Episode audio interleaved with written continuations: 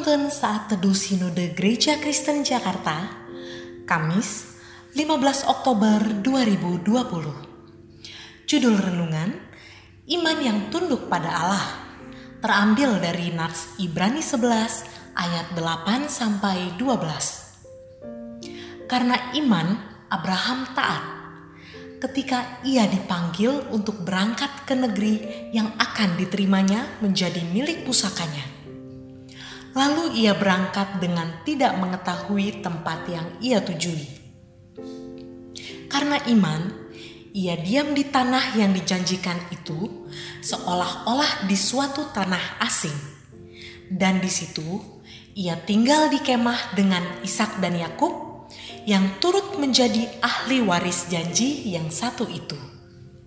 Sebab ia menanti-nantikan kota yang mempunyai dasar yang direncanakan dan dibangun oleh Allah. Karena iman, ia juga dan Sarah beroleh kekuatan untuk menurunkan anak cucu, walaupun usianya sudah lewat, karena ia menganggap Dia yang memberikan janji itu setia. Itulah sebabnya, maka dari satu orang, malahan orang yang telah mati pucuk terpancar keturunan besar seperti bintang di langit dan seperti pasir di tepi laut yang tidak terhitung banyaknya. Masih segar di ingatan saya pada bulan Februari 2018. Seorang jemaat mengajak saya ke suatu tempat. Ia tidak memberitahu di mana tempat itu. Saya bertanya dalam hati, ada apa sebenarnya?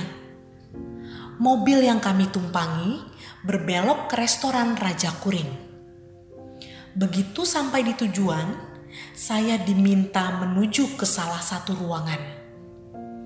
Sementara dia pergi meninggalkan saya, ada urusan mendadak, katanya.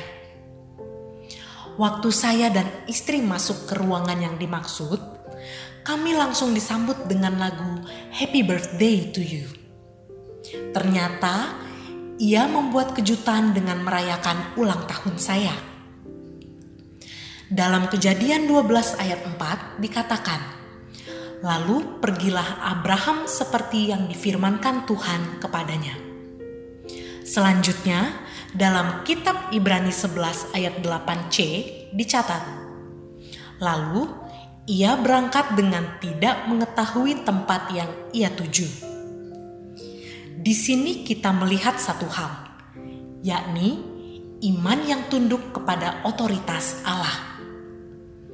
Kita harus tunduk, walaupun belum melihat apa yang akan terjadi pada kita saat menjalankan perintah itu.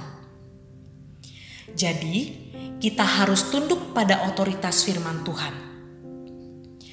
Iman adalah percaya kepada Allah, bukan sekedar percaya melainkan juga mempercayakan diri kepada Allah. Percaya bahwa ada kebaikan di setiap keputusan Allah. Untuk mempercayakan diri kepadanya, kita harus tunduk pada Allah.